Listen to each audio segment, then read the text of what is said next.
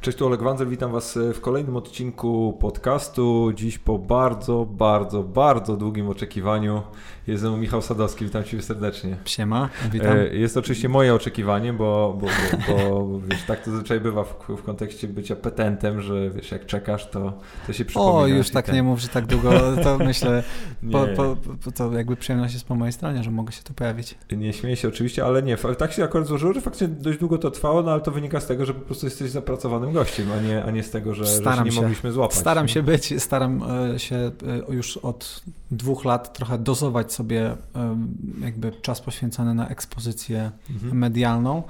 E, no i też jakby sam produkuję treści, sam produkuję podcast, to kanał na YouTubie i tak dalej, bo jestem fanem tego, tego co robisz. E, wierzę, że jest to jedna z najlepszych inwestycji, jakie można poczynić w dzisiejszych czasach, więc e, jakby jakiś czas temu uznałem, że jakby wartością byłoby produkowanie własnych treści na moim kanale, a, a może jakby trochę ograniczając ekspozycję w, na kanałach innych. No i stąd ograniczam sobie no trochę. No to się ostatnio nawet widzieliśmy na, na jednej z konferencji, pamiętam, że mówiłeś właśnie, że, że inwestycja w, w ogólnie w media społecznościowe, ale twoje osoby i pokazywanie się na kanale na YouTubie, no to się bezpośrednio przekłada na Tak, tak, tak. Na sprzedaż, YouTube jest najlepszą inwestycją z, z, w tej chwili, myślę, w dowolnej branży, gdybym prowadził wiem, zestaw z, czy sklep ze znaczkami, to, to, to pewnie rozkręcałbym kanał na YouTubie, gdybym prowadził zakład lotniczy, rozkręcałby kanał na YouTubie.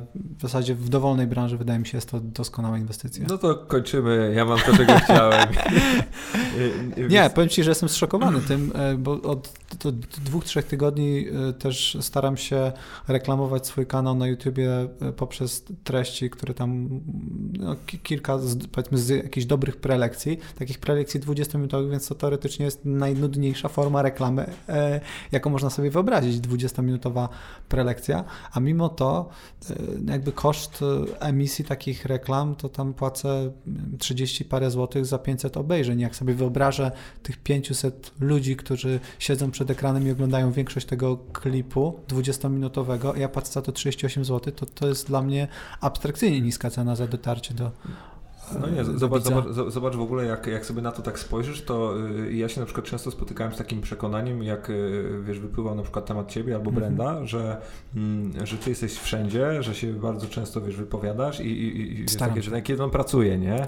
A ja sobie myślę, kurde, guys, to w ogóle z innej strony musisz na to spojrzeć, mm -hmm. bo, bo to faktycznie jestem przekonany, że no, jesteś na tyle kumatym gościem, że w życiu byś jakby nie poświęcał bardzo dużo swojego czasu na przygotowanie się do czegoś, co faktycznie jeden do jeden się nie przekłada na twój biznes, bo inaczej to nie ma sensu przecież. To raz, a dwa, że jakby to jest taka zgubna percepcja mediów społecznościowych. Ja w szczególności dostawałem e, po głowie za Instagrama, to znaczy ludziom się wydawało, że skoro mam popularny profil na Instagramie, to poświęcam na to bardzo, bardzo, bardzo dużo czasu i że to się odbywa kosztem firmy. Jakby e, no niekoniecznie, nawet poświęcając jeden dzień tygodniowo, preferencyjnie dzień weekendowy można rozkręcić całkiem fajne, fajny jakby taki projekt poboczny poświęcony dowolnemu hobby.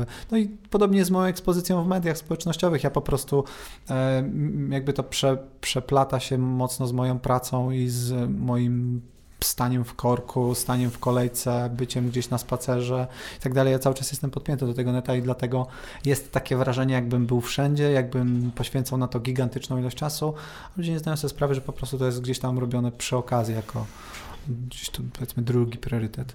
A nie męczy Cię to bycie takie always on? Bo Męczy. Ja się, no właśnie, bo ja się na tym złapałem, wiesz, no, no, też siłą rzeczy robię gdzieś tam w branży internetowej i to bycie, wiesz, te, wiesz, komunikatory, czaty, różnego rodzaju inne rzeczy sprawiają, że tak naprawdę cały czas jesteś pod prądem e, i, i ja pamiętam, że się nie wiem, dobre kilka miesięcy temu złapałem na tym, że już na pewnym etapie po prostu masz dość. Już nie, nie, ja już celowo wywaliłem wszystkie na przykład jakieś swoje mm, aktywności e, społeczne społecznościowe chyba poza Twitterem, mhm. takie w miarę codzienne, których e, bo, bo po prostu ja już nie byłem przebodźcowany, nie? Zastanawiam się, czy nie masz czegoś takiego. Dokładnie to samo. To znaczy e, w, w dniach roboczych sobie robię, robię teraz e, ograniczenie, to znaczy sprawdzam pocztę, ale też sociala, powiedzmy kilka razy w ciągu dnia, to znaczy wiem, raz rano jak przychodzę do pracy, raz w połowie dnia i raz gdzieś tam pod, pod wieczór, mhm. żeby no, móc się skupić na jakiejś konkretnej rzeczy, żeby nie było tych, tych dystrakcji, no, jakby, które cokolwiek e,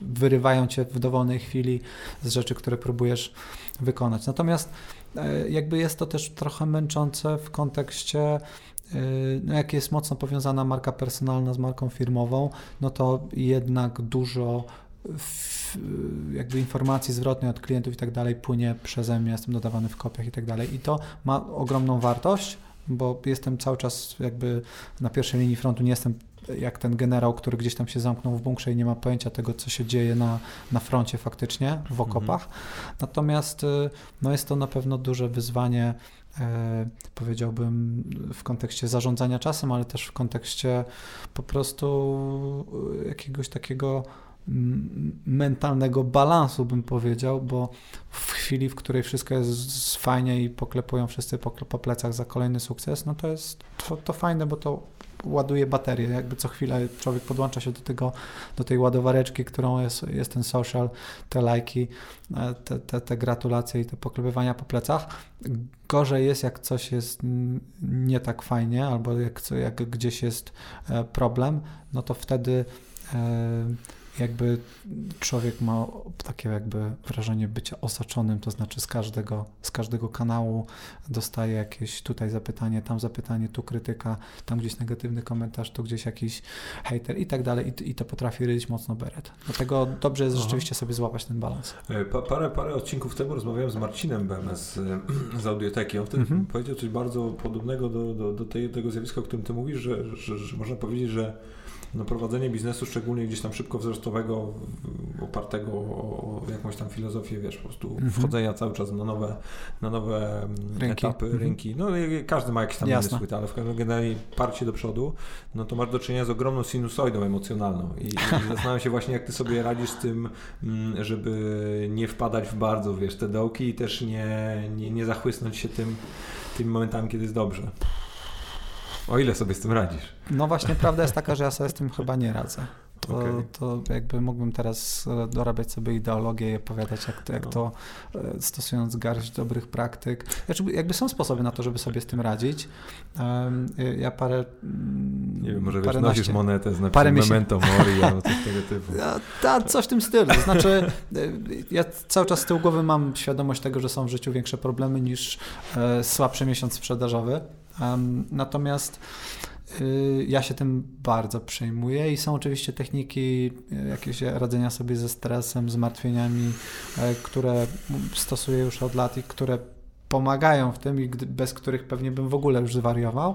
Natomiast no, średnio sobie radzę z tą sinusoidą. To jest coś takiego, co e, jakby w niektórych sytuacjach jest moim ogromnym koniem pociągowym, bo jakby jest, jak jestem w górze tej sinusoidy, jakby ta sinusoida ona się waha też niezależnie od wyników. Ja zawsze potrzebuję mieć swój dyżurny problem do zmartwień, zamartwień i tak dalej, więc jak jest aktualnie e, gdzieś ta sinusoida nastroju w dole, no to ja sobie wyolbrzymiam ten problem i, i, i, jest załamka i to jest rzeczywiście trudny moment. Natomiast e, w, tej, w tym szczycie sinusoidy myślę, że jestem w stanie ciągnąć e, e, wszystko w sytuacji, w której ktoś inny by powiedział, o kurde, to już jest ponad moje siły i tak dalej. Więc jakby e, no, ta sinusoida sprawia, że wszystko jest bardziej um, dotkliwe, natomiast nie, no,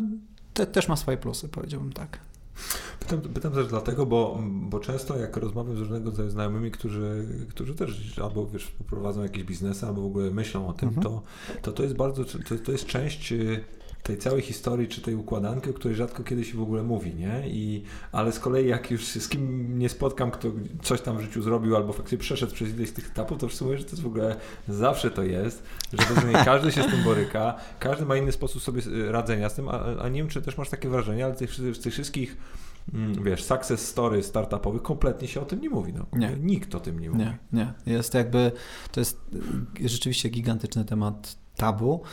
E, i ja zawsze powtarzam, że z biznesem jest trochę jak z maratonem, ale maratonem takim nietypowym, w którym uczestników widzimy dopiero w momencie, w którym dobiegają do mety, bo my tak naprawdę mamy kontakt w większości przypadków z przedsiębiorcami, którym już zaczęło wychodzić, bo są w podcaście, są gdzieś tam udzielają wywiadu, e, gdzieś tam, nie wiem, chwalą się jakimiś sukcesami.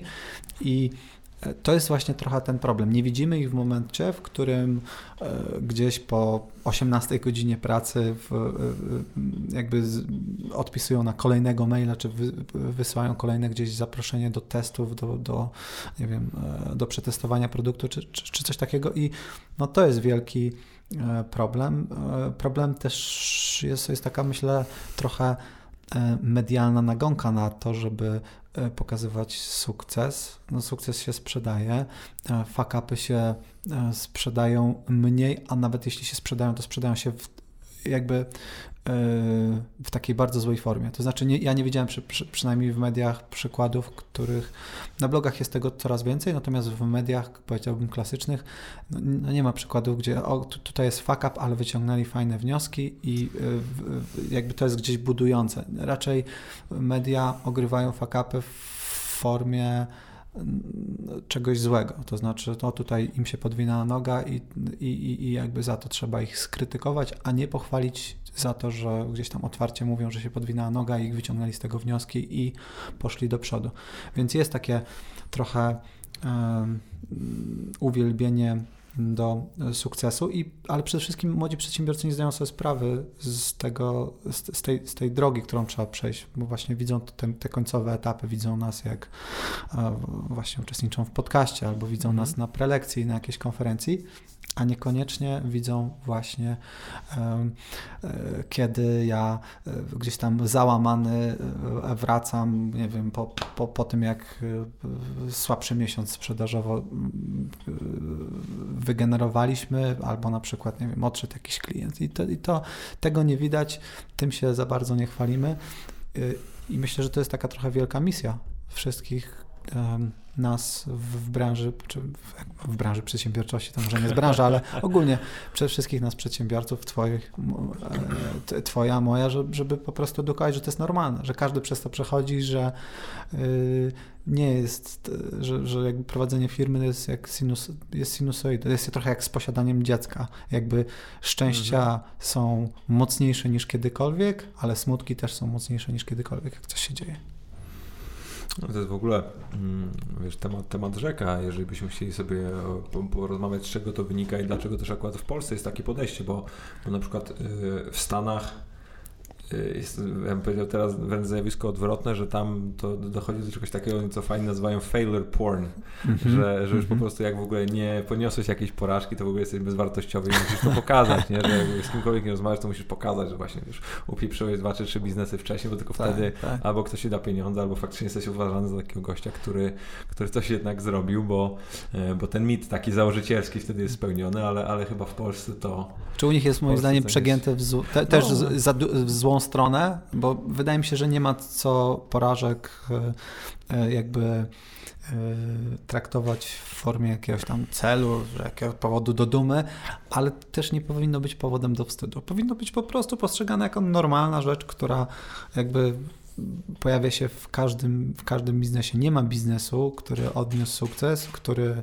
którego krzywa powiedzmy wzrostowa jest idealnie, y, cały czas rósł. W każdym, w każdym biznesie są sytuacje kryzysowe y, i, i, i to jest jakby normalne i, i tego świadomość jest wa czy ważne, żeby świadomość tego mocno komunikować tym, którzy przez te kryzysy będą przechodzić. Bo, bo często spotykam młodych przedsiębiorców, którzy mówią, kurczę, E, pozyskujemy jednego klienta na 70 wysłanych zapytań i to jest jakby załamka i e, powinniśmy, chyba, chyba zwiniemy biznes, bo tego tak dalej nie można prowadzić. Nie są świadomi, że to jest normalna statystyka, że to, że to jest normalna droga, przez którą przeszedł brand, przeszły inne pewnie biznesy i, e, i jest to gdzieś tam punkt zaczepienia żeby rozwijać się 1 dalej. na 70 w B2B to nie jest taki zły wynik. No właśnie, no, ale jak, jak sobie wyobrazisz, e, w biznesach zautomatyzowanych, gdzie komunikacja jest zdalna, to, to, to tego tak się nie czuje. Natomiast w biznesach, w których przejdziesz się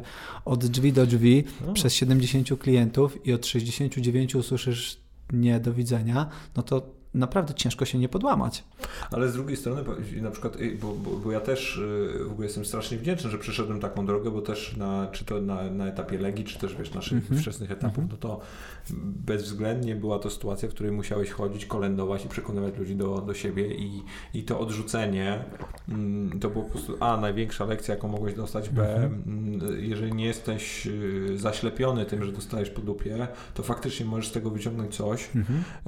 y, co, co tobie potem pomoże, bo to jednak na koniec to nie jest to, że ty możesz się mogłeś to tam dokumentnie spierdolić, nie? Ale, mm, ale są takie sytuacje, w których albo nie dopasowałeś produktu do klienta, albo ten klient ma inną potrzebę, albo z jakiegoś powodu nie trafiłeś w moment. Jeżeli to widzisz, to potem jesteś w stanie to sprzedać Zdecydowanie. Inaczej. Jednym z naj, takich popularniejszych problemów, które dostrzegam wśród młodych przedsiębiorców jest właśnie niechęć do zbierania informacji zwrotnie od klientów. Oni jakby im wydaje się, że wystawią produkt, y, który y, jakby działa według ich wyobrażenia potrzeb klienta, i nagle jakby klienci się pojawią, zaczną to kupować i tak dalej. Jakby zamykają się często na tą informację zwrotną, którą najlepiej rzeczywiście zbierać w cztery oczy, czy w cztery oczy, no jakby osobiście e, i, i takie kolędowanie, jak mówisz, to jest jakby bezcenna wiedza, która w początkowym etapie projektu bardzo ułatwia dojście do takiego no, product market fit powiedzmy. Ja mam też takie wrażenie, że mm, ludzie bardzo często zapominają o tym, że po drugiej stronie tej firmy czy tego równania też jest drugi człowiek mm -hmm. i nawet jeśli on reprezentuje ogromną korporację albo ma jakieś tam swoje cele, to bardzo często też patrzy jednak na to przez swój pryzmat. Ostatnio, ostatnio skończyłem czytać e, biografię Boba Igera, no, wiesz, mhm. legendarnego prezesa Disneya. Mhm. Gość, wiesz, przeprowadził wszystkie największe transakcje M&A-owe w e, ostatniej, czyli tam Foxa, Marvela, Lucas, Lucasfilm mhm. i, i Pixara, nie? Wszystkie cztery, więc mówię, wow. I on, I on dokładnie o tym mówi, nie? Że musisz pamiętać o tym, że w każdym dealu jest człowiek i, i ty dealujesz tym człowiekiem i on też może mieć gorszy dzień, też może mieć swoje jakieś problemy i też ma kogoś nad nim, kto go napieprza, że musi coś zrobić, nie? Tak, ja, ja ci powiem, że my, nawet już dojrzałe firmy często o tym zapominają. W sensie e, w, w, pewnym wymiarze nawet my czasami o tym zapominamy, gdzie my jesteśmy naprawdę firmą, która relacje z klientami, myślę, jakby stawia na najwyższym, na najwyższym e, priorytecie.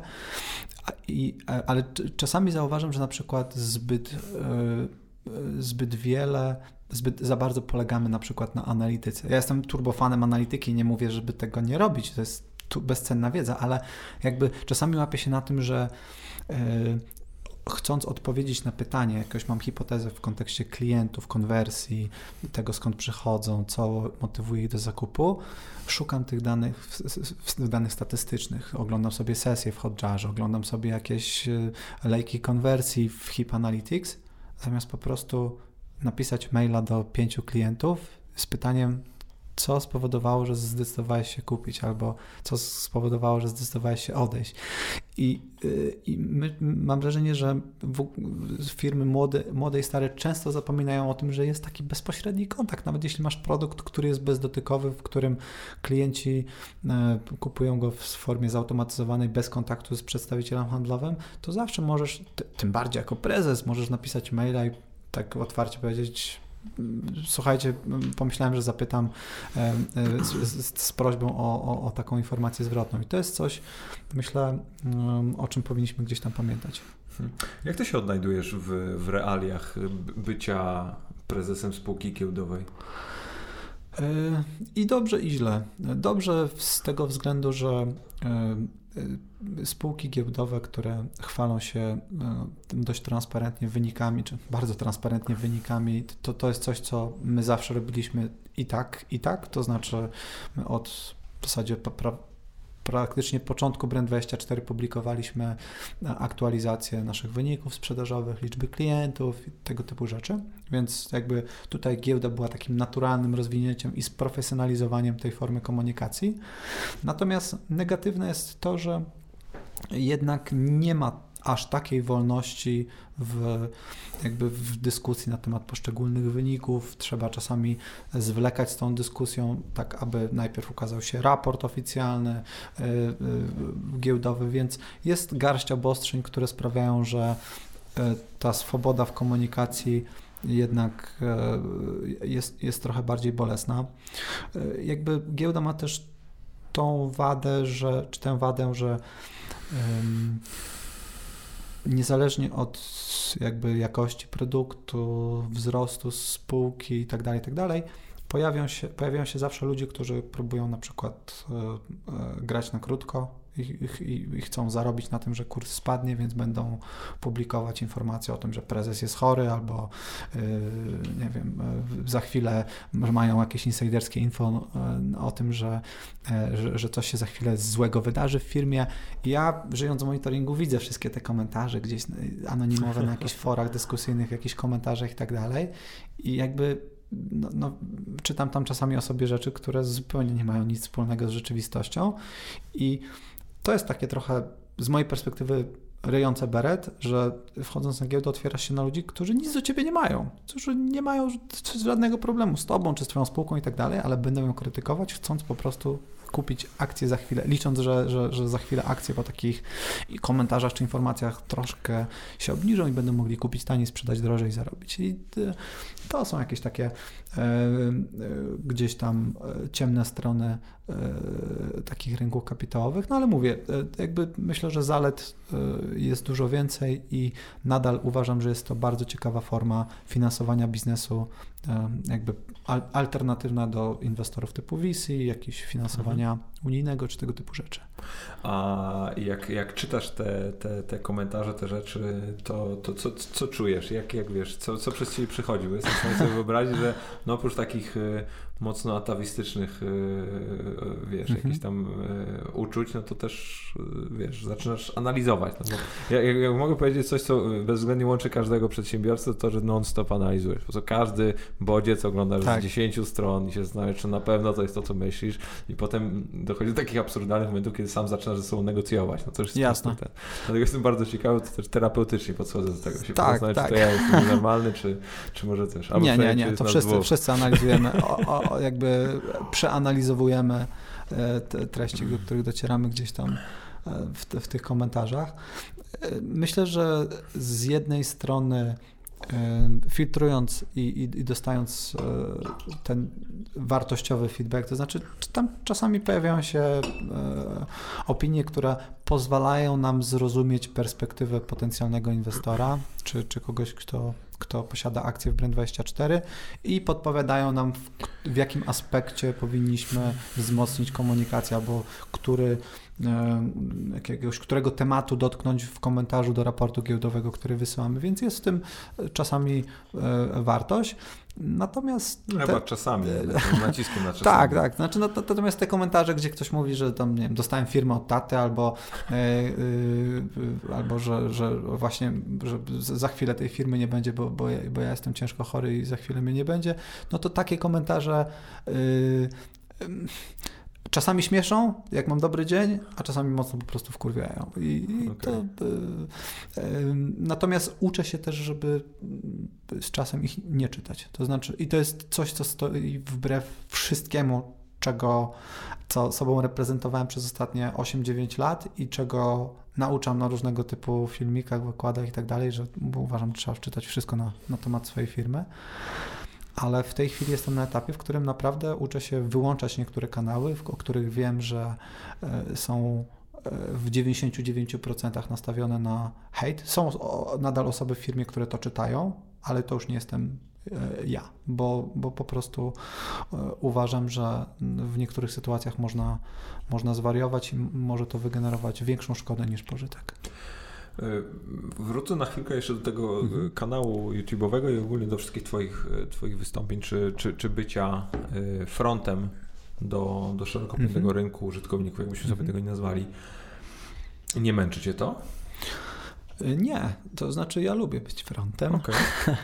nie, może... pytam właśnie, bo, bo wiesz, bo są, jest, jest tak, że niektórzy na przykład ludzie no, oglądali się Garego Wajnerczuka i mówią, to ja teraz będę tam będę się pokazywał i będę... tak, no to, to trzeba lubić trochę, bo to, to, to, to jakby... Um, ja pewnie jestem pełen sprzeczności, bo ja i lubię, i nie lubię. To znaczy, i lubię występować, ale lubię też ciszę i spokój i być tylko zamknięty ze sobą, nie wiem, z komputerem swoim, komórką, cokolwiek, albo nie wiem, aparatem i być gdzieś indziej. Natomiast jakby generalnie lubię być frontem i uważam, że jest to duża wartość dla firmy, pozwalająca uczłowieczyć markę w oczach potencjalnych odbiorców, bo ludzie jakby myślę jest większa szansa na wykształcenie sympatii do Brand24 dzięki temu, że jest e, taki sadek, który, który jest rozpoznawalny jako powiązany z tą firmą, czy, czy jako prowadzący ten biznes. Natomiast e, Dobrze jest też tak jakoś poukładać w sposób skalowalny coś, czego dotknęliśmy na początku tego, tego podcastu, w zasadzie mówiąc o mojej dostępności. To znaczy, e, żyjemy w czasach, gdzie właśnie dzięki YouTube'owi, czy dzięki ogólnie mediom społecznościowym można to, to, to skalować. Jakby e, wydaje mi się, że e, Gary Vaynerchuk to jest trochę przesunięcie tego już w, w stronę która dla mnie osobiście może trochę byłaby zbyt przytłaczająca, to znaczy trochę za dużo, choć, e, choć tu znowu być może to jest nasze postrzeganie z boku. E, być może to jest trochę tak jak z ludźmi, którzy mówili, że Sadek za dużo poświęcał czasu na Instagrama albo Właśnie. na YouTube'a.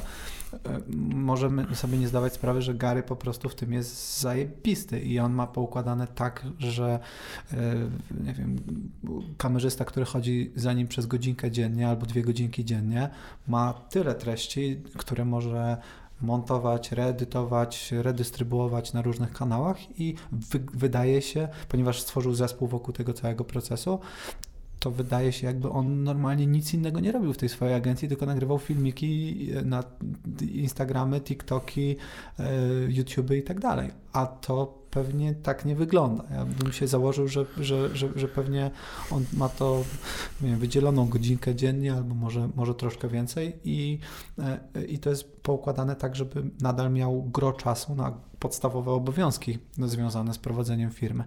E, natomiast e, właśnie myślę, że żyjemy w czasach, w których można sobie to poukładać tak, żeby to było skalowalne, że może mhm. być ciebie wszędzie w pewnym sensie, możesz wyskakiwać ludziom z lodówki na YouTubie i tak dalej, w, poświęcając na to relatywnie mało czasu, właśnie opierając to na wiem, treściach wideo. Jeden filmik nagrany tygodniowo albo jeden filmik nagrany w, nawet dwutygodniowo, ale wpięty gdzieś tam w, w reklamy czy redystrybuowany na różnych kanałach może sprawiać wrażenie, jakbyś praktycznie cały czas pompował te treści i, e, i w zasadzie dużo czasu na to poświęcał, a faktycznie jest to dość ograniczona ilość czasu, jaką, jak, jaką potrzeba, żeby coś takiego zrealizować.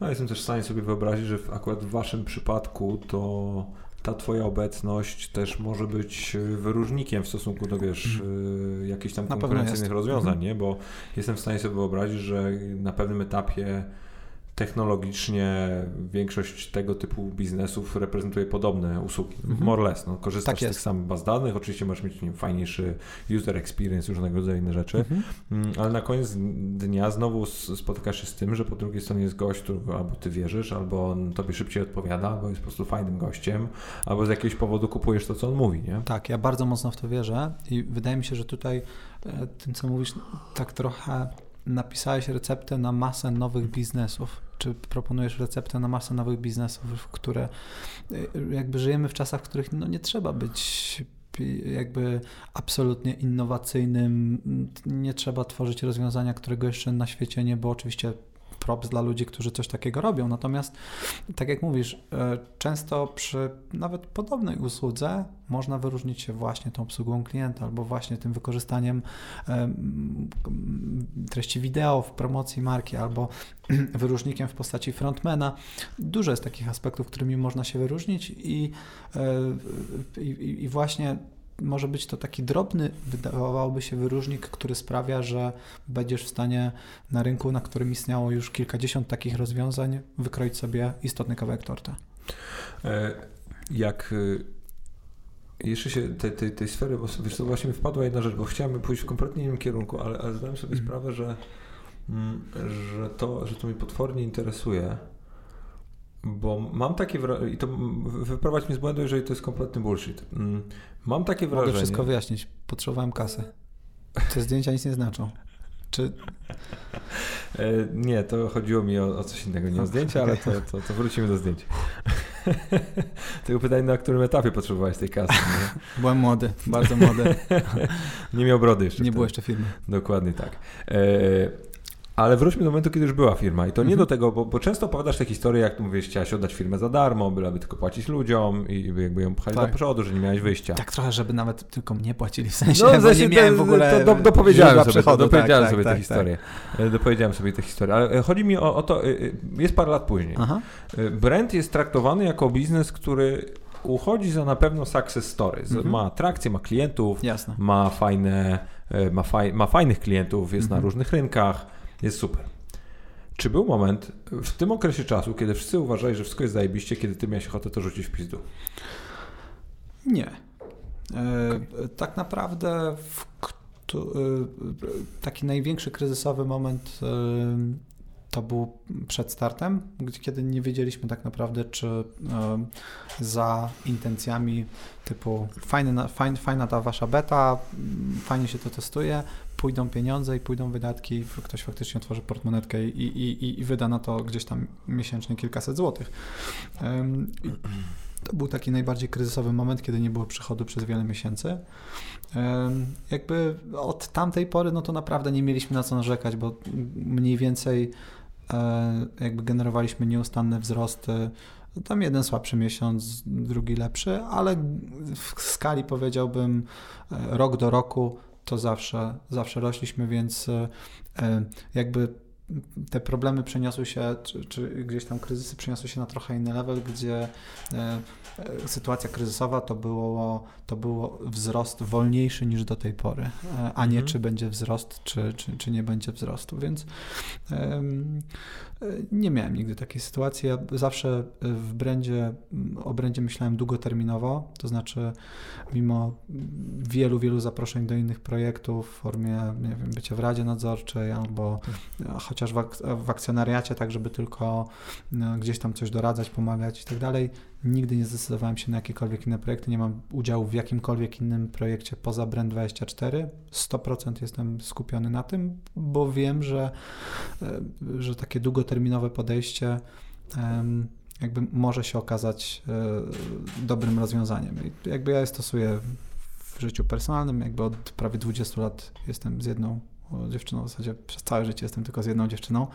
E, e, I, I tak samo w firmie. Jakby wierzę, że robiąc to już od 9 lat, tego branda, e, no jakby zwiększam szanse na to, że to faktycznie odniesie jeszcze większy sukces. To, to, to, to gdzie ty mierzysz? I co, co, ty chcesz, Mhm. co ty chcesz osiągnąć, co ty chciałbyś z tą firmą zrobić? Bo oczywiście y, prosta odpowiedzią może być, no chcemy się rozwijać, rosnąć, iść do Mhm. przodu, ale, ale jestem przekonany i to zresztą każdy przedsiębiorca bezwzględnie ma, ma jakąś taką swoją wizję tego, jak chce ten biznes wyglądać. nie? Jasne. I, i No to pytanie, ja- jak to u Ciebie Ja wygląda? bym chciał być globalnym liderem w tego typu rozwiązaniach. Pewnie jesteśmy liderem w Polsce, natomiast globalnie no to pewnie brakuje nam kilku tysięcy klientów, żeby tą, ten status lidera uzyskać. Czy jakby chciałbym, żeby gdziekolwiek ktokolwiek myśli na temat narzędzia do budowania relacji z klientami w sieci albo w ochronę reputacji i tak dalej, pierwszą rzeczą, która przychodzi do głowy e, był właśnie Brand24. I to jest taki jakby cel, powiedziałbym, średnioterminowy, natomiast długoterminowy, no to pewnie będziemy rozważać, czy wokół branda nie tworzyć jakiejś grupy rozwiązań związanych z obsługą klienta w internecie, czy budowaniem relacji z klientem w internecie,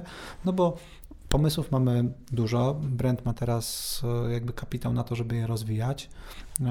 Mamy fajny zespół, bardzo dużo doświadczeń, które zdobyliśmy rozwijając tą spółkę od e, powiedzmy 0 do 3,5 tysiąca klientów z 110 krajów. No i grzechem byłoby tych, tej, tego know-how, tej wiedzy nie wykorzystać e, być może także w innych projektach, ale to będą projekty, które będą robione w ramach Brand24, e, czy to powiedzmy takiej grupy produktów, która, e, która będzie w 100%, w 100% należała do branda. A to jak daleko na dzień dzisiejszy jest ten, jest ten cel bycie globalnym liderem? Bo, bo jestem w stanie sobie Mhm. wyobrazić, że bardzo prosto jest to, wiesz, e, No, tak zakorzenić, powiedzieć kilka tysięcy klientów, ale jestem przekonany, No że to za myślę tym, kilka lat. No, no, ale, ale to jest takie- tylko czas, czy to jest kwestia, nie wiem, akwizycji, yy, Nie, myślę, że dużo to jest- brutalniejszego wchodzenia na jakieś poszczególne rynki, nie wiem, Salesforce'em tam, czy tego typu rzeczami? Myślę, że to jest tylko kwestia czasu. My Jakby widzimy, że metody akwizycji klientów, które mamy, działają. E, e, Wiemy, jak je skalować. E, Niestety to jest skalowanie, które w dominującym stopniu odbywa się nie w formie przełączenia czy nie zwiększenia budżetu na AdWordsy, ale bardziej e, w jakby produkcji większej ilości treści edukacyjnych, jakichś różnego typu raportów, analiz, które przyciągają do nas ruch. E, I więc to jest bardziej kwestia czasu i tego, aż, aż, aż my po prostu no, z tym kontentem dogonimy nasze, nasze gdzieś tam cele, wizje i, i damy sobie szansę, żeby e, ten ruch zwielokrotnić. My w tej chwili mamy e, kilkanaście tysięcy rejestracji miesięcznie.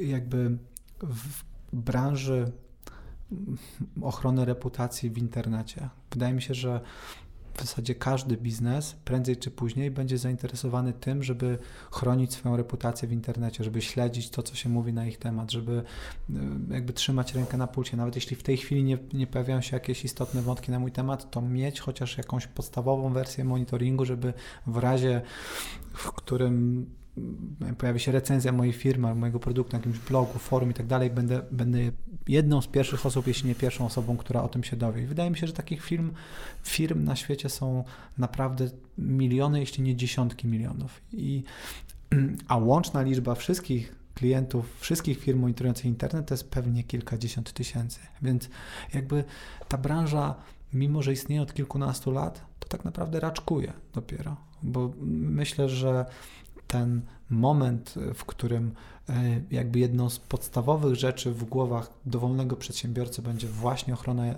mojej reputacji w necie, e, jeszcze nie nadszedł. I myślę, że w ciągu kilku lat nadejdzie i wtedy tak naprawdę no, lider będzie mógł dużo wygrać.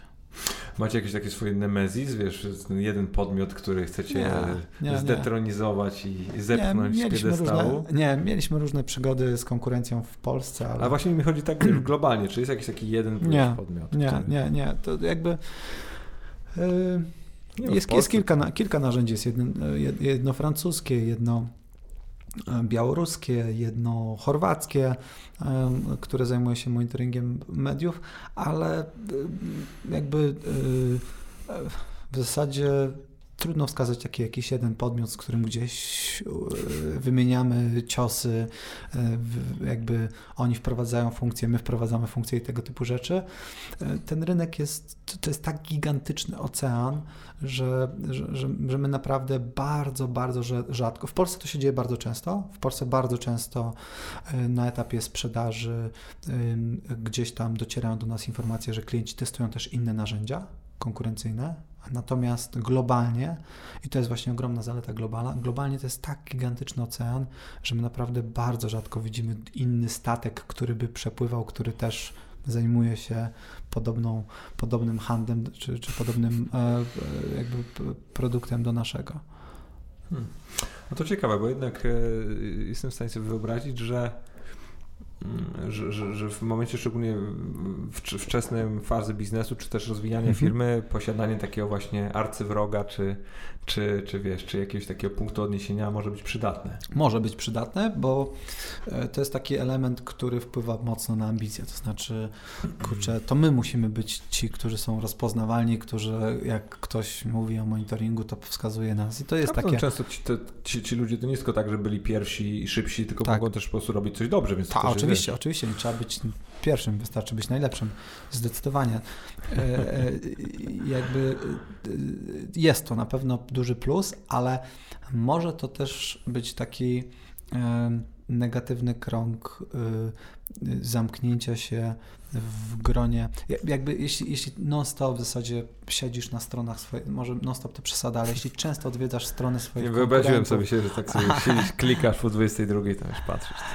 Tak, no, znaczy ja przyznam szczerze, że miałem taki okres, gdzie mocno się tym emocjonowałem, że tu konkurencja zrobiła tamto, tu zrobiła to, tu weszli z tym, tu zrobili takie partnerstwo i to mnie czasami motywowało, czasami denerwowało, czasami e, jakby generowało zazdrość, no ale żadna z tych emocji to nie jest taka pozytywna emocja, która znaczy, czasami prowadzi do jakiejś tam, moc, motywuje, żeby, żeby działać jeszcze mocniej, ale jakby e, koniec końców uważam, że tych minusów zwracania przesadnej uwagi na konkurencję jest zbyt wiele. Oczywiście trzeba być świadomym jakiegoś otoczenia konkurencyjnego, tego jakie są mniej więcej ceny, no, funkcje i tak dalej, ale takie chorobliwe spoglądanie na konkurencję no je, może być niestety dużą wadą, bo jednak zamykamy się w, w pewnym bardzo wąskim gronie e, informacji zwrotnej albo po, po, pomysłów na nowości, tak? Że jak, jak tylko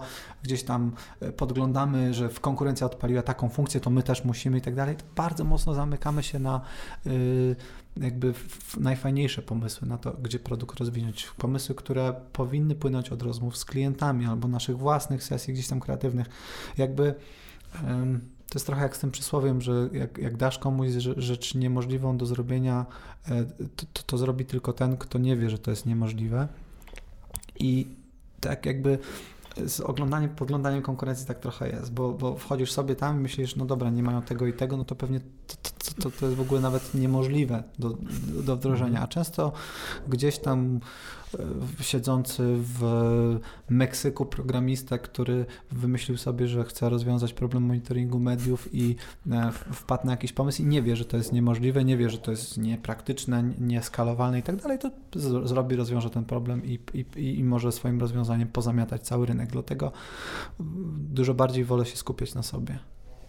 To też jest często wyzwanie z z wszelkiego rodzaju metrykami, które sam na siebie mm-hmm. nakładasz, że możesz wpaść w taką pułapkę, że patrzysz właśnie na te poszczególne współczynniki, które ci mówią na przykład, czy ten projekt ma sens, albo czy ten projekt nie ma sensu e, i możesz faktycznie, no oczywiście to jest jakiś tam trade-off, nie? Ale, mm-hmm. możesz, ale możesz wpaść w taką pułapkę, w której faktycznie czegoś nie zrobisz, bo jest to wbrew pewnemu przekonaniu, które tak naprawdę jest oparte o twoim jakieś, wiesz...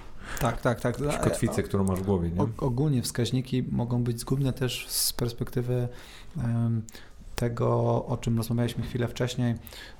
To znaczy, w statystyce często ginie taki jakościowy feedback od, od, od klienta, od użytkownika, na, na który nie można się zamykać, bo, bo rzeczywiście czasami, e, czasami też jest tak, że w każdej sytuacji możemy znaleźć te statystyki, które poprawią nam humor i powiedzą, rozwijamy się w dobrym, w dobrym kierunku.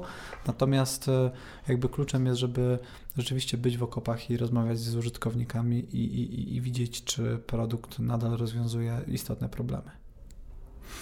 Jak ty się odnalazłeś w tej sytuacji, yy, kryzysie, można powiedzieć, z Facebookiem ostatnio? Mhm. I, I, nie chodzi mi o w żadnym stopniu, mm. wiesz, plany naprawcze, czy, czy, Jasne. czy, czy ten. Jak ci z tym było? Bo jestem w stanie sobie wyobrazić. No źle. Że, no, nie, ale wiesz, ale jestem w stanie sobie wyobrazić, że siedzisz i, i, jest wieczór, albo kurde rano, albo w ogóle nie spałeś całą noc i generalnie czujesz się zajebiście zdradzony przez kogoś tam i sobie z tym siedzisz. I jestem w stanie sobie to wyobrazić. Nie wiem, czy tak było, ale... Tak było. No to. Znaczy zdradzony, no to trochę ale wiesz, tak. takich, znaczy, kurde, niesprawiedliwie potraktowany, no, o, tak bym powiedział bardziej. Fundamentalnym po prostu poczucie, wiesz, to jest to, to, to jest to jak z tym dzieckiem, któremu jakiś po prostu starszy, większy gość zabrał łopatkę. Mm, trochę tak, trochę tak. To, y, no, to wiesz co, y, to bardzo dobra przenośnia. Y, ten temat z Facebookiem ma dwa aspekty. Temat firmowy, który jakby jest, jest bolesny, jest problemem do rozwiązania, problemem do zarządzania, ale to nie jest problem, który decyduje o być albo nie być tej firmy. Też no. zakładam, że na etapie projektowania biznesu mieliście świadomość, że jeżeli oni by was odłączyli, musicie być na to gotowi, więc Jasne, też... to nie jest tak, że wiesz, Brent poszedł w monitoring Facebooka i, i, i jakby nic innego, więc e, jakby ta wartość jest znacznie szersza, no, tylko we wrześniu, gdzie jakby ta bloka, to już było po blokadzie, pozyskaliśmy 182 klientów, co pokazuje, że jakby wartość tego produktu nadal jest i, i jakby y, możemy rosnąć szybciej lub wolniej, ale y, jakby to nie jest, tak jak mówię, problem, który wygeneruje. To jest problem do zarządzania, a nie taki problem, który jakby spowoduje upadek narzędzia czy, czy, czy, czy, czy coś w tym stylu. Więc ja bym powiedział, że to bardziej jest pewnie bolesne dla mnie personalnie, bo po pierwsze e, e, straciłem odskocznię, którą miałem w postaci profilu na Instagramie, który był poświęcony fotografii, gdzie tam weekendowo sobie tego, no i to, to była też rzecz, z której byłem, czy by, była, tak mówię, jakby tego już e, to nie było do uzyskania, my cały czas wierzymy, że te profile się zostaną odblokowane, natomiast no to była taka rzecz, która mi dawała kupę satysfakcji, bo była mm, jakby poza biznesem, jakby biznes i stworzenie branda jest rzeczą, z której jestem absolutnie dumny. No a tu miałem taką drugą rzecz, z której byłem absolutnie dumny, bo Udało mi się dojść do całkiem fajnego poziomu z tą fotografią. Ten profil też był na tyle popularny, że mógł generować regularne przychody dla charytatywne, na, na jakby mhm. związane z celem charytatywnym, jakim jest wspieranie wrocławskiego hospicjum dla dzieci, więc... Mówię, że powyżej tam 60 tysięcy chyba, tak? teraz już trochę więcej no nawet, nie, bo, bo, bo y, te, też przekazuję część y, kasy z prelekcji, wszystkie no. z I Love Marketingów, y, z wszystkich wystąpień kasa tam trafia i tak dalej, więc z tych z, też konsultacji biznesowych, jak, jak czasami udzielam jakiś porad różnym spółkom, to, to, to, to, to zawsze w formie wynagrodzenia dla, e, dla, tego, tego. Więc uzbierało się to sporo kasy i to, to trochę tak denerwuje cię, że, że po prostu ci to zabrano, przynajmniej tymczasowo. E, no i też jakby wymiar medialny trochę mnie przygniótł, bo ja przyznam szczerze, że wykazałem się gigantyczną naiwnością. Byłem przekonany przed tą sytuacją, że jakby wszyscy, może nie wszyscy, ale większość ludzi, a w szczególności media, no to staną po naszej stronie, no bo jednak e, jakby bez jakichś e, e, namacalnych przykładów nadużyć czy naruszeń jest nam zabierany profil, profile personalne prezesa i, i, i, i tak jakby liczyłem, że tutaj tak trochę media staną po naszej stronie, a tu się okazało, że jest tylko jedna rzecz, którą media kochają bardziej niż sukces polskiego biznesu wychodzącego na global. To jest potknięcie tego biznesu wychodzącego na global, które najlepiej sprzedać jako e, upadek albo jakąś gigantyczną porażkę. I e, no to mnie tak trochę przygniotło, że e, po, po, pierwsze czułem się trochę odcięty, więc miałem takie FOMO, bo główny mój profil, czyli Facebook, mhm. został odcięty. Natomiast z drugiej strony to jakby ludzi, którzy wysłali jakieś tam sadek, stoimy za tobą, czy coś takiego, no, było, było kilkadziesiąt osób, ale było też kilkadziesiąt osób, które latały po internecie i mówiły eee, Sadowski, ale fajnie, że mu się tak e, podwinęło i w ogóle, więc e, no i to, to też trochę ryło beret, że jakby zobaczyłem, że jak dużo ludzi, którzy gdzieś tam wcześniej przybijali piątki na konferencjach, to tak naprawdę tylko chyba czekali na to, żeby um, się pośmiać e, i, i, pocieszyć tym, że, a, że, że, że, nam coś zabrano. I, I, to tak trochę e, e, ryło mi beret przez pierwsze tygodnie, ale to jakby w tej chwili już się trochę um, myślę do tego przyzwyczaiłem. Trochę moja naiwność e, została wyuczona jakby wie, wiem już, jakich błędów nie popełniać. A, a był, było jakieś takie zjawisko, albo osoba, albo coś, co ci mm, pomogło w tym procesie? Bo, bo, bo, bo tak, też, tak, bo, tak. Bo, bo, tak wiesz, obserwuję i, i z tego, co mówisz, brzmi po pierwsze, że już tak nawet wiesz, czysto psychologicznie, że a masz nazwane te rzeczy, które ci się działy w mhm. tamtym momencie, to wiem, że to zawsze wymaga mhm. procesu, bo tego mhm. nie widzisz często w pierwszym momencie. Po drugie, mm, po drugie, faktycznie już mówisz o tym dużo spokojniej niż jestem w stanie sobie wyobrazić, że mogłeś się wtedy czuć, więc widzę, że na pewno masz to przepracowane i zastanawiam się, czy. Wiesz co, to czas. Po okay. prostu czas rozwiązuje ten problem. Rodzina, e, która jest zawsze taką bazą, do której człowiek wraca i jest i, i jakby ona e, właśnie jest taką odskocznią, żeby z powrotem się odbić i, i, i złapać tą motywację w tej dolnej części, z tej dolnej części sinusoidy na, z powrotem na tą górną, na tę górną. E, natomiast bardzo, bardzo, bardzo pomogły, pomogły mi te wszystkie też wiadomości od ludzi, ludzi e, w przypadku których czy których turbo szanuję, i, i, i, którzy właśnie okazali wsparcie. Nie, nie dlatego ich szanuję, że okazali wsparcie, tylko akurat okazali wsparcie ludzie, których wcześniej szanowałem i na których opinii w szczególności mi za, zależało. Dostałem też parę takich wiadomości od ludzi, których w ogóle w życiu nie spotkałem i to było też super budujące, że ktoś mi pisał, Michał, nigdy cię nie nie, wiem, nie spotkałam, nie rozmawialiśmy ani słowa, ale tam obserwuję Twoje prelekcje i obserwuję to, co się dzieje i pomyślałam, że tylko napiszę e, dwa słowa, żebyś tam się trzymał i że, mhm. i, i, i, że sto, stoimy, albo nie wiem, że jeśli mogę jakoś pomóc, to jestem do usług, nie? I, e, i to jest naprawdę coś, więc e, jakby wydaje mi się, że tutaj lekcja, jaka trochę z tego płynie, e, poza tą moją naiwnością związaną z mediami, to, yy, to, to, że dobrze właśnie, że przez ostatnie lata yy, wydaje mi się, że dużo pomagałem, dużo dzieliłem się wiedzą. Wydaje mi się, że jakby ta karma w tej chwili trochę wraca że mimo tego, że jest sytuacja kryzysowa, jakoś tam tak z perspektywy tego, jak mhm. to media sprzedają, to, to jednak wraca dużo wsparcia i dużo sympatii, którą okazałem wcześniej. Wiesz, że sobie też myślę, że mm, to, że oprócz dezaktywacji czy tam zablokowania firmowego konta, facebookowego, mm -hmm. instagramowego, czy jakkolwiek innych, wiesz, e, jego odnóg. Tak, jedno i drugie.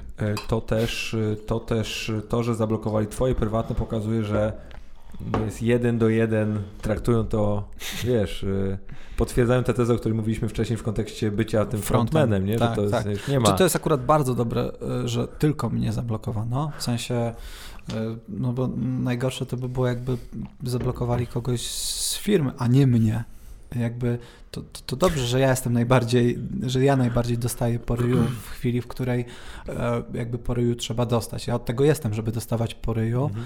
A, a, a, a żeby załoga e, jakby nie dostawała. Więc w tym wymiarze to akurat ja się bardzo cieszę, że Facebook zablokował moje konto. Ale mi chodzi też, że to jest ciekawe w pewnym sensie potwierdzenie tego, że tak faktycznie jesteś postrzegany, że to jest tak.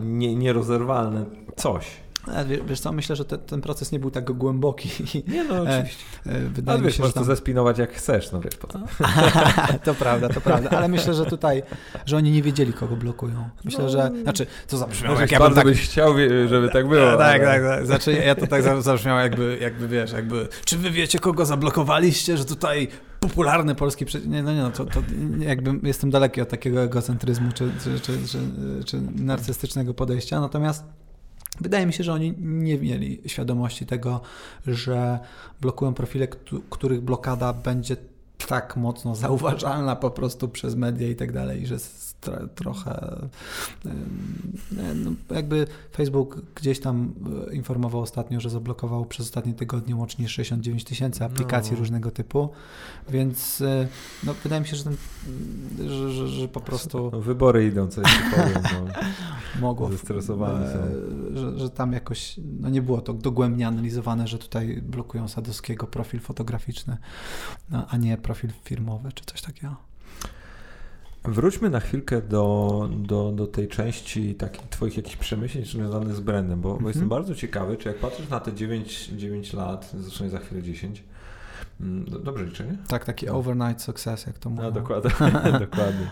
E, Wczoraj to... student, dzisiaj W ogóle programista, jeszcze niedawno filmiki na YouTubie, wiesz, z Rafałem Agnieszczakiem. A, tak było, tak było. Nie, widziałem, widziałem, widziałem.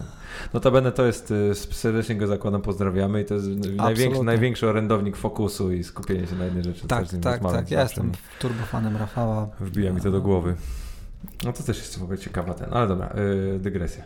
Yy, czy masz jakieś, jakąś taką yy, swoją ulubioną naukę albo, albo coś, co wyniosłeś z tych lat, y, coś, co faktycznie, y, nie powiem może, że zmieniło twoje życie, ale bezwzględnie sprawę, że inaczej kompletnie patrzysz na swoje życie zawodowe, jakbyś kiedykolwiek, kiedyś coś innego budował, to wiedziałbyś, że to jest w ogóle to jedna rzecz, którą bezwzględnie musisz o nią zadbać. Obsługa klienta. Wydaje mi się, że zadowoleni klienci są najlepszym, najlepszą formą marketingu i rozkręcając dowolny biznes w dowolnej branży, łącząc go z turbo fanatyczną obsługą klienta, można wygenerować sukces. I, i, I, można nawet bez budżetu marketingowego wykreować sporą ekspozycję dla swojej nowej firmy, marki czy, czy, czy, czy czegoś w tym stylu. Więc jakby e, to były rzeczy, których nie wiedziałem. Wyszły nam trochę przez przypadek, bo my jakby z, trochę e, jakby jesteśmy e, z definicji fanatycznie na, na, w kontekście obsługi klienta, bo to takimi po prostu jesteśmy ludźmi i tak rekrutujemy według tego klucza trochę. Natomiast e, w tej chwili to, to, to widzę, że to, to można stosować z pewną dozą, nawet mówiąc brzydko, wyrachowania. W sensie, że bycie miłym i uczynnym dla klienta naprawdę się opłaca. Mhm. Jakby. Yy, przyznam szczerze, że, że zawsze ze zdziwieniem patrzę, jak, jak, jak gigantyczne korporacje gdzieś tam przycinają na obsłudze klienta, wydłużają kolejkę na infolinii i tak dalej, żeby gdzieś tam optymalizować koszty, wygenerować coraz większe zyski i tak dalej. Wydaje mi się, że to jest jakby relatywnie prosta droga do spadków i do, do, do tego, żeby, ten, żeby, żeby te biznesy przestawały rosnąć czy przestawiały trzymać tą, tą, tą, jakąś tam mocną pozycję na rynku.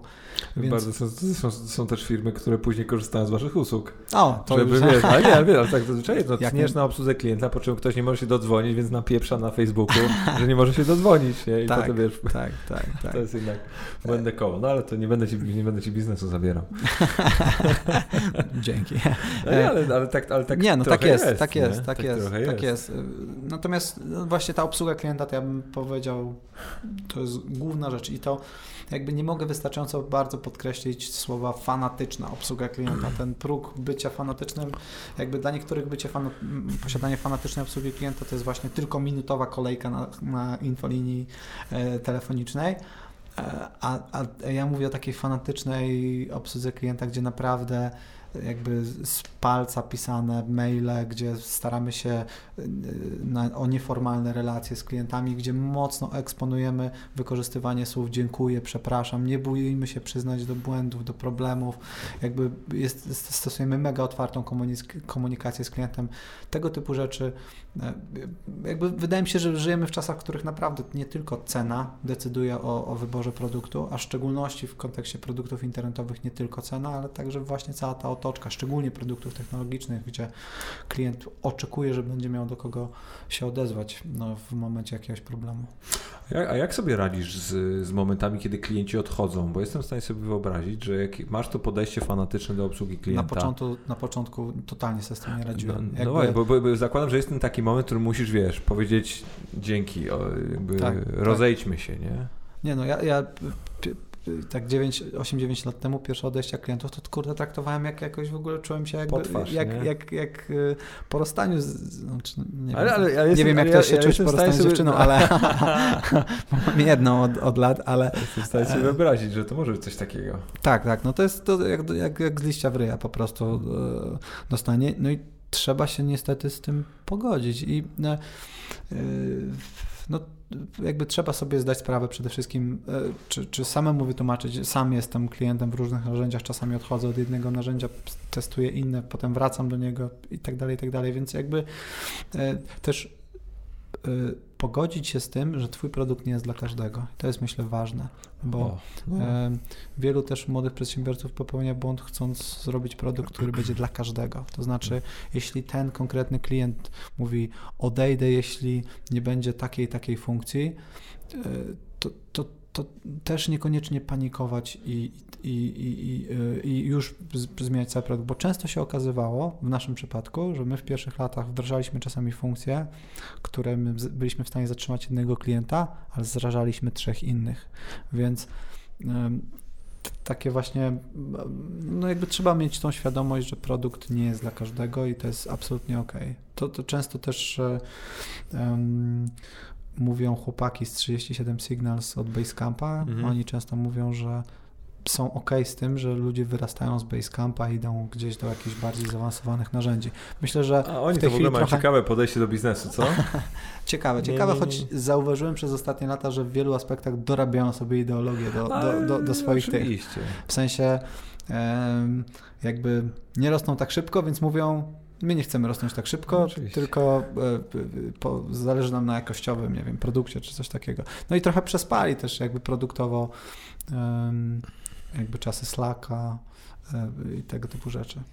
No, bo, bo, bo znaczy ja się w ogóle łapię na tym, bo też mówimy, bo, bo jeżeli kogoś w ogóle to interesuje, to może sobie przeczytać książkę Rework i tam jest to dość Fantastyczna dobrze, książka. To jest dobrze opowiedziane, ale właśnie to jest fajne, że e, często właśnie rozmawiam z ludźmi mówią, no przecież, ale, ale to ta książka jest przerysowana, albo, albo oni tak faktycznie nie funkcjonują. Ja mówię, wiesz co, w sumie mam to w dupie, czy oni tak funkcjonują, czy nie, bo to, co jest tam napisane, jest mądre. I, I ja nie potrzebuję, wiesz, social proof, że to faktycznie, wiesz, tak. oni to robią, bo to, to wiesz, tak jakbyśmy kwestionowali każdy zapis, wiesz, jakiś religijny i się zastanawiali, czy to jest na pewno, to świadczy o czymś, Dokładnie, wszystko jest trochę przerysowane w naszych no. życiach i wszystko zależy od perspektywy, jakiejś optyki i tak dalej, i tak dalej. Momentu ale... w życiu, nie? To czasem, wiesz. Tak, tak, natomiast y, ja jestem fanem tych, tych rzeczy, które oni tam jakby ewangelizują w reworku. E, na przykład bardzo nie, nie, nie lubię spotkań, przed chwilą mieliśmy status jednego z działów naszych e, technologicznych i w ramach tego statusu e, przechodziliśmy przez zadania, które zostały wykonane w, poprzednim sprincie i, i jako jedno z zadań wykonanych było spotkanie. W sensie zrobiliśmy spotkanie w sprawie jakiejś tam. I, I jakby zasygnalizowałem, że no nie powinniśmy wpisywać spotkań jako e, zadań wykonanych i tak dalej. Ja rozumiem, że czasami spotkanie jest niezbędne i czasami spotkanie może być turbo zarąbiste i w ogóle dać Potrzebny. E, super ten, ale spotkanie powinno być drogą do celu, a nie celem samym w sobie, który my gdzieś tam odfajkujemy, że jest! Sukces! Spotkaliśmy się, zrobiliśmy, porozmawialiśmy z inną osobą w firmie i, i wrzucamy to jako jedno, e, jedno z zadań. Znaczy to jest takie bardziej powiedziałbym kwestia nazewnictwa i tak dalej, więc to nie jest duży problem, ale jakby naprawdę w biznesie dowolnego rozmiaru trzeba uważać, żeby para nie szła w gwizdek i żeby nie, jakby nie poszedł w stronę zbyt dużej ilości spotkań, statusów, e, gdzieś tam burz mózgów, dywagacji, gdzie jakby wydaje się, że praca się no, dzieje, ale tak naprawdę nie? praca się nie wydarza mhm. wtedy. A masz jakieś takie książki, które ostatnio czytałeś, które też faktycznie na tobie jeszcze wrażenie zrobiły, albo coś takiego, co... A to właśnie wiesz, ostatnio? E, ja od lat polecam w zasadzie jedną książkę, How to Win Friends and Influence People. Uważam najlepsza książka. Carnagiego. Tak, ever w, w, każdym względzie. Jest jeszcze druga jego książka e, Jak się nie martwić i zacząć żyć. To jest też bardzo dobre, szczególnie polecam przedsiębiorcom. Zazwyczaj przedsiębiorcom polecam też e, e, nie, nie pamiętam polskiego tytułu, ale Hard Thing About Hard Things. Bena Horowica, tak? Bena Horowica, też genialna książka, która jakby sprawia, że czasami wyzwania, problemy, jakie się pojawiają, e, dostajesz nagle perspektywę, z jakimi problemami naprawdę przedsiębiorcy, którzy doszli do sukcesu. A plus on ten też mogli super mówi o zarządzaniu ludźmi, nie? jak w ogóle tak, jakie tak, wyzwania tak, tak. w kontekście wiesz, wynagrodzeń, wynagradzeń, bonusów, motywowania, zarządzania jakby kryzysami. Super. Dokładnie. Mega ciekawe. Poza tym, jakby ja bardziej wiedzę czerpię z podcastów um, niż z, z, z, książek. E, przyznam, że audiobooki to bardziej są dla mnie odskocznią w stronę tematów niezwiązanych z przedsiębiorczością. Ja słucham bardzo dużo książek i pod, też podcastów historycznych. E, uważam, że z, to zabrzmi bardzo, bardzo głupio, ale często bardzo dużo wiedzy czytam, e, które pomaga, która pomaga mi prowadzić biznes, czerpię, e, czytam między wierszami e, z, z różnego typu historii starożytnego Rzymu, mhm. czy nie wiem, wojen grecko-perskich. To, to, to, jakby brzmi totalnie nieprawdopodobnie, w jaki sposób można sobie jakieś insighty z wojen grecko-perskich przełożyć na prowadzenie spółki technologicznej w XXI wieku, ale zaskakująco jest tego bardzo dużo. No ja na przykład y, jestem teraz w połowie książki, jest ogromna, ogromna publikacja na temat Genghis Hana, nie? Mhm. Y, o, to fantastyczne. Wow. To, te, to ja właśnie wow. przeleciałem przez siedmioczęściowy cykl na temat Genghis Hana, Dana Karina, takiego mojego guru, Aha. jeśli chodzi o podcasty historyczne. Okay. No to fascynująca postać. W ogóle jak, on, oni jak, jak Mongołowie wtedy y, jakby mieli, było, mieli imperium i e, przejechali się po całym Bliskim Wschodzie, podbili Chiny. Wojenny e, lean startup. Tak, ale, to, ale w, w ogóle jak byli zorganizowani. No, jak... Nie, oni wiesz, po, po, lekkie podróżowanie, yy, poszczenie i no nie, no zajebiste, naprawdę. Tak, no i jakby zajebiste. oni w, w, w tej chwili wszyscy historycy zgadzają się, że oni w tamtych czasach to byli jak E, wiesz, jak, jak drużyna z NBA, która gra z, z, z, tam z dziećmi na boisku tego, jakby potrafili koordynować atak trzech formacji, trzech, kilku, chyba trzech czy czterech armii równocześnie koordynować atak, gdzie wszyscy w Europie wtedy, czy na Bliskim Wschodzie, to w jakichś ekstremalnych sytuacjach potrafili skoordynować dwie na przykład I to armie. w formacji pionowej, nie? Że tak. jedna po drugiej. Nie, więc, więc stanowczo polecamy, dużo rzeczy możecie tam znaleźć. To Fantastyczna pewno, to, lektura. To, to w ogóle będę cię, będę cię, prosił pewnie o, o, link, o link do tego. No ja jestem turbofanem ja Dana Carlina. On no, często się pojawia na tym tam u Joe Rogana w podcaście. Mhm. Ba, bardzo dobry Joe Rogan. To jest kurde wykręt niezły. Wow.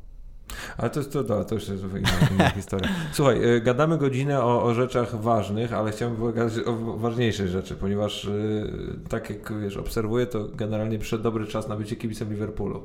Oj, tak. Mam, takie wrażenie. Oj, tak, a ty komu kibicujesz? Słucham? Ty komu kibicujesz? E, wiesz co, ja jestem, ja jestem fanem Arsenalu od, od zawsze i niestety mam trudny czas. Tak. Od dłuższego czasu. Ale Liverpool też na 30 lat jednak miał trudny czas. No, ale tam były, wiesz, przeplatane jakimiś sukcesami. No, Arsenal też wygrywał jakieś Początek lat 2000, i tak dalej. Jakie to było smutne. No, no, no tak, no tak, ale wiesz co, jednak e, dużo lepiej mi się oglądało Arsenal, kiedy wiedziałem, że tam są jednak, e, wiesz, e, moi współcześni bohaterowie, nie, Thierry Henry, którego już oglądałeś i chciałeś gościa oglądać. Tak, nie? ale powiem Ci, Przed że... latem jest takiego Gerarda w Liverpoolu, tak, nie? ale tak, teraz tak. patrzysz, to nie masz pojęcia, kto tam gra, oni są w ogóle, wiesz, bezjajeczni, no, potworne. No, no, no Nie trochę mogę, przydałaby się, mogę, mi I się taki tego, walczak jak Vieira, ale... Ale, ale w ogóle, ale żeby tam za tym, za tym, za tą drużyną coś stało, nie? Wtedy, jak pamiętam, przypomnę sobie ten Arsenal tych, wiesz, niepokonanych, czy tak właśnie No, mówię, przełomu, no, przełomu tak lat 90 i 2000, to oni byli jacyś. Ta drużyna była To jakaś, prawda. nie? Teraz jak sobie myślisz o Liverpoolu Klopa, to oni są jacyś i to jest wiesz, zajebiste, nie? I to się faktycznie chce, chce się ich oglądać. Jak masz tego Van Dijk'a, to myślisz, Jezus Maria, nie? W sensie w ogóle, wow. M- Wow. Mustafiego. w Arsenalu. No, w sensie, o nie, nie. Chociaż, chociaż do dziś nie jestem w stanie zrozumieć, jak to jest możliwe, że drugim obrońcą przez w ogóle bardzo długi czas był Lovren. Dobra, no jest, nie, jest no nie, czas. wiem, że w tej chwili, bardzo dobrze znaleźć swoje, wiesz. w tej chwili Matip jest kontuzjowany, więc Lovren jest. Ale powiem Ci, że paradoksalnie ja z piłki nożnej też bardzo dużo wyciągam e, No, do firmy. Na przykład obserwuję sobie, oglądam sobie konferencje prasowe Klopa, obserwuję sobie jakieś tam zakulisowe rzeczy, jak Klop zarządza e, drużyną i staram się z tego wyciągać wnioski. Nie? I to są czasami bzdurne małe rzeczy i może jakby, jeśli ktoś z Brenda tego słucha, y, będzie tego słuchał i pomyśli sobie, kurde, co za bullshit, Sadek jest beznadziejnym menadżerem, bo wydaje mi się, że, y, y, że ja jestem dobrym rozkręcaczem, jestem dobrym marketerem, ale niekoniecznie dobrym em, takim zarządzającym zespołem, tak? No, Mhm.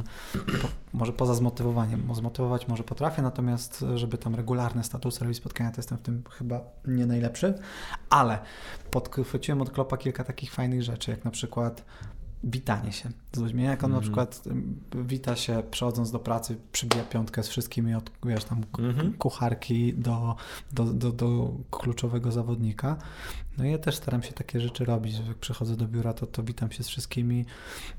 I to są takie totalne pierdoły, ale dla mnie one są ważne i wydaje mi się, że też po, po, pomagają trochę Robią ci dzień często też, nie? w, w, w, jakby w, w takich relacjach i też trochę może skrócić dystans do ludzi. Też jakby e, kiedyś nie rozumiałem, dlaczego Klopp na konferencjach prasowych nie krytykuje zawodników swoich. W sensie widać było na meczu, że zrąbał koleś po prostu totalnie, miał zły dzień, nie sfaulował w polu karnym i tak dalej, i tak dalej. On zawsze broni. On zawsze mówi, że to jest, no, wiesz, 9 na 10 by zrobił dobrze, bo to jest super zawodnik i tak dalej, i tak dalej. I, e, i też widzę, że, że jakby zobaczyłem, patrząc, obserwując jego zachowanie, że lider w firmie powinien brać na siebie właśnie największe strzały w ryj, że, Mhm. że jak coś się dzieje nie, nie najlepiej, jak coś się dzieje, jak jest kryzys, jak jest cokolwiek, to, to, e, to, to nie ma co mówić, to on, albo to, słuchajcie, no kurczę, tutaj dział ten czy ten zrąbał, Mhm. tylko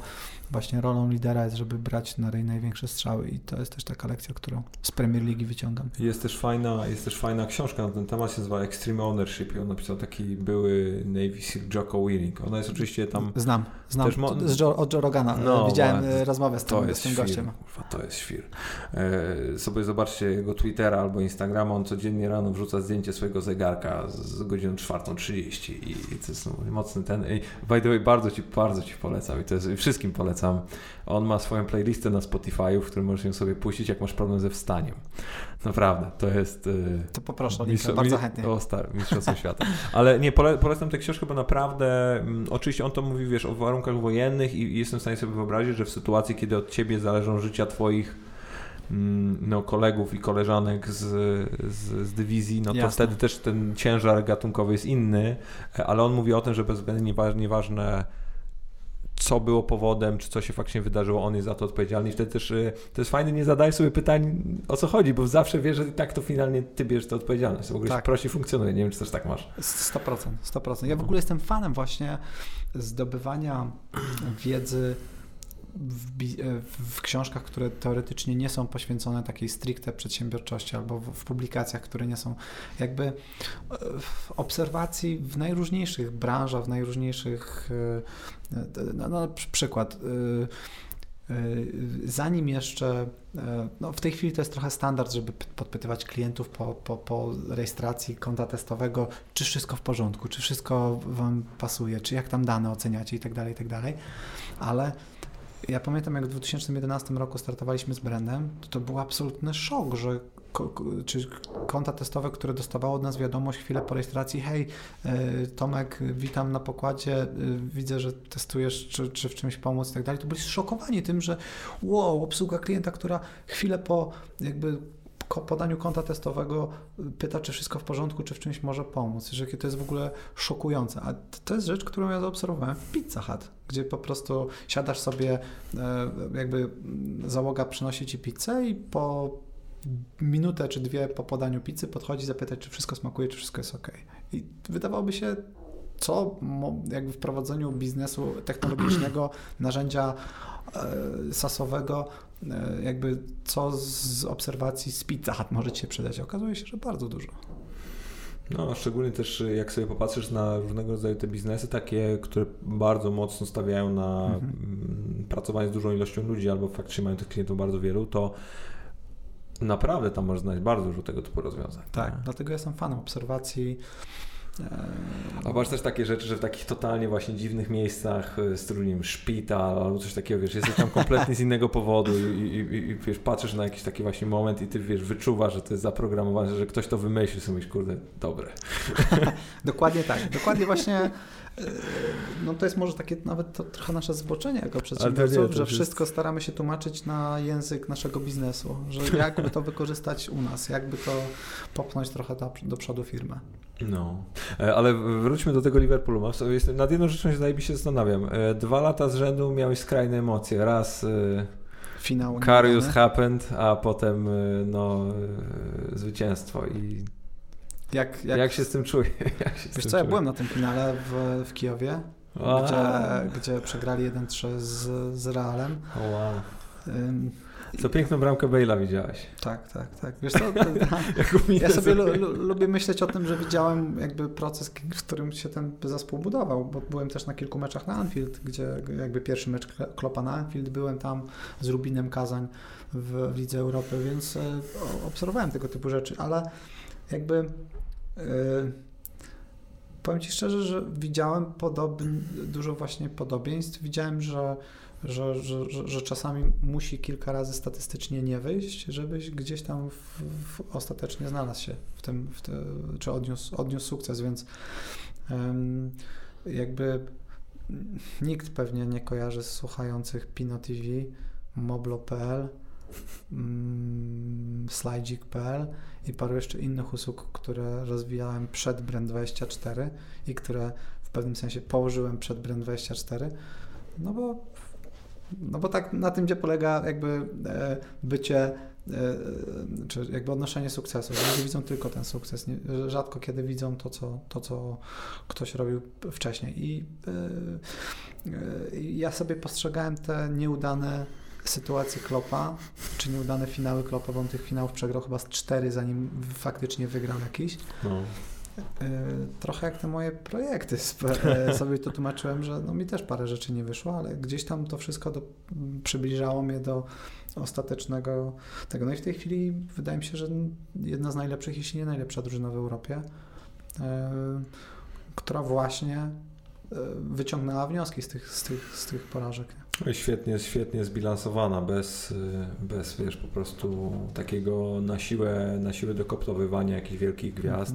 Mhm. Oczywiście jakichś wielkich gwiazd, no jak kupujesz Alisona, Van Dijk'a, e, to i... też nie były turbo gwiazdy w momencie kupowania, nie? No. One, oni byli drodzy, bo, wi bo wiadomo było, że Liverpool ma kasę, ale to, to nie jest tak, że kupili sobie kurczę Deche, mhm czy, y, czy, czy Courtois y, jako bramkarza i obrońcę, nie wiem, kto, kto był obrońcą, no, Ramos to wiadomo, że nie do wyciągnięcia, plus nikt go poza Realem nie lubi, ale y, jakiegoś Cieliniego, czy, czy, czy jakiegoś takiego turbo uznanego obrońcę, który jest no nie, a to, to wiesz, to, to, to, to zresztą to jest też trochę tak, jak, ja nie wiem, czy, wydaje mi się, że ty to gdzieś powiedziałeś, jak właśnie sobie czytam jakieś artykuły przed tym naszym nagraniem, że często jak, jak, jak rekrutujesz, to szukasz takich osób, które właśnie jeszcze są rok, dwa przed tym swoim najlepszym momentem. Nie? Tak powiedziałem właśnie. No, no to, to, to, to, to, że, jest dokładnie to, nie? Że, że rekrutuję osoby, o których myślę, że za rok czy dwa będą najlepsi w tej dziedzinie, nie, a nie w tej chwili są najlepsi, więc...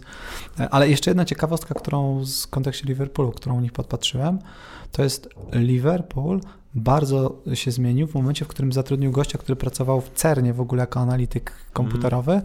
i e, zatrudnił gościa do analiz statystycznych i gdzie tworzą bardzo wyrafinowane modele statystyczne piłkarzy, których potencjalnie chcą kupić i na ile potencjalnie piłkarz pasuje do zespołu. I to nie są wiadomo takie podstawowe statystyki, jak tam wiem, bramki, podania, asysty, tego typu rzeczy, tylko wręcz analizują w szczególności to, co robi piłkarz bez piłki. I to jest, e, myślę, jeden z sekretów e, udanych rekrutacji Klopek na razie. Hmm. Jakbyś miał z czymś zostawić, albo naszych słuchaczy, oglądających, osoby, albo chciałbyś coś do Facebooka powiedzieć, to co Nie, no to z Facebookiem gadamy, jakby liczymy, że, że, że, Ty, Facebook. że uda się, e, że uda się e, polubownie zakończyć ten temat.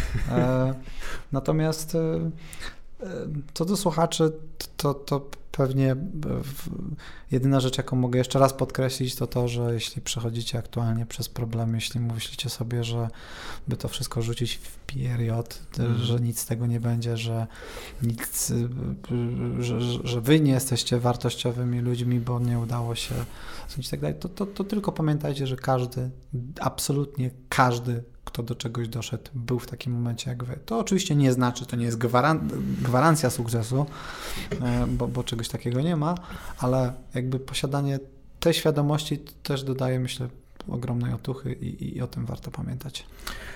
Nie jesteście sami, nie? Nie jesteście jest, sami. Michał, bardzo Ci dziękuję. Ja bardzo dziękuję. Bardzo fajnie, że się, że się, że, że się do, do, dokładnie, tak, dokładnie tak. E, więc nie pozostaje mi nic innego, jak Wam bardzo podziękować. E, wpadajcie na kanał, czy na jakikolwiek, mm, na jakikolwiek apkę audio, w którym możecie wysłuchać podcastów, a z Michałem będziemy się z Wami widzieć na Twitterze, jako że i, na, i, na, i na YouTubie, dokładnie. Taki no. passive-aggressive pocisk na koniec. Nie no, chciałem. Nie, wiesz, to właśnie jest takie, że myślałem sobie o tym, że tak zastanawiałem się właśnie, że, że wrzucę że i, i podpiszę, że Sadek prosi, żeby nie wrzucać na Face'a. Ale też w sumie zapytałem, więc dzięki wielkie. Dzięki.